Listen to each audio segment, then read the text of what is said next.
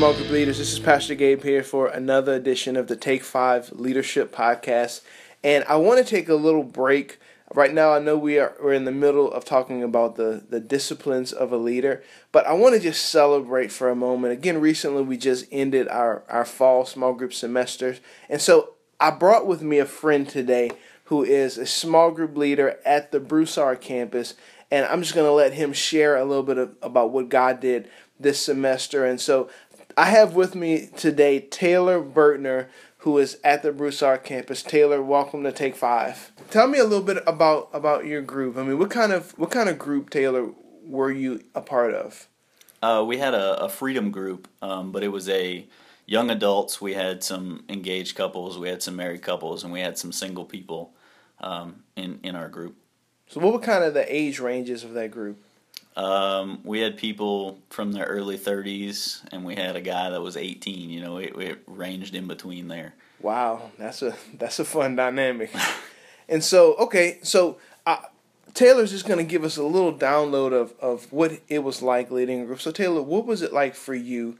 Well, first of all, was this your first time leading a small group? No. Okay. We, we led a marriage group before. Right before this. Okay, yeah. so second time leading it. Yeah. Okay, great, awesome. Um, so, what was it like this particular small group that you just led? What was the whole experience like?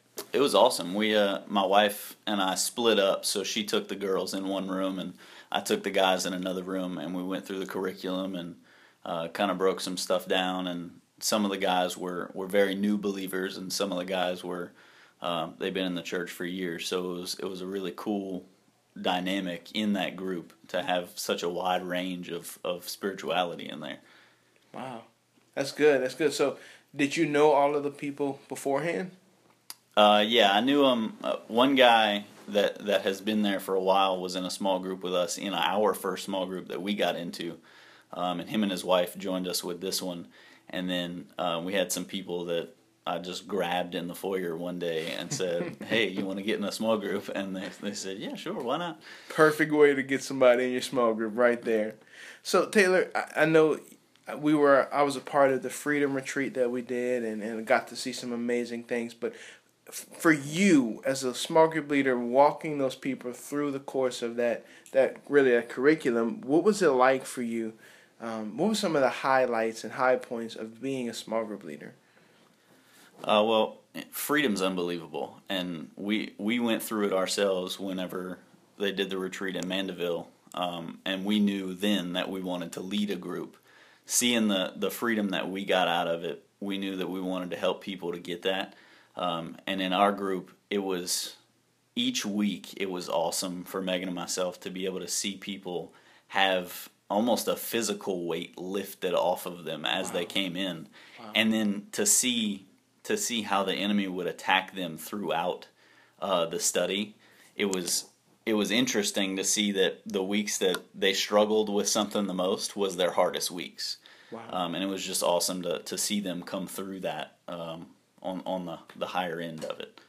And so you were primarily walking with the guys, and your wife was walking with the with the ladies. So, I mean, did you feel like this brought you a lot closer to some of the, the guys that maybe you knew prior to, or even that you really just met?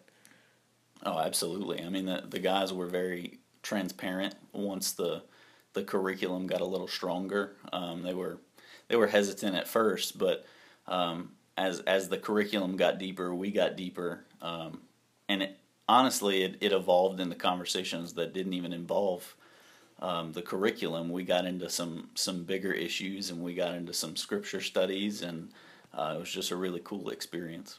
And awesome, awesome. Well, let me ask you this before we before we end our podcast is there a big rock testimony that, that you would say, man, I saw God do this in someone's life and it was incredible? The second thing would be, um, what would you say to someone who is maybe discouraged in leading their small group because they didn't see God do a whole lot this time around? What's something that you would say to encourage that person? Um, okay, well, first off, uh, we had a guy in our group that was, he's younger than me. He's 22, 23, um, and he's engaged.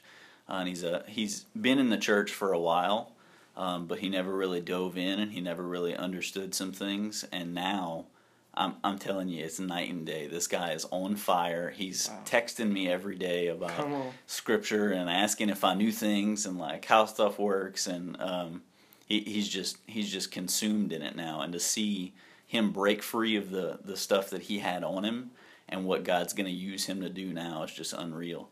Um, Nice. And secondly, I, I would say that if you didn't see anybody, you didn't see anything happen in your group, then you were probably trying to do too much on your own. And I would I would encourage you to to get closer to God before you lead your next group, and ask Him to use you to do things in your group rather than trying to do it by yourself. Man, that's so good, Taylor.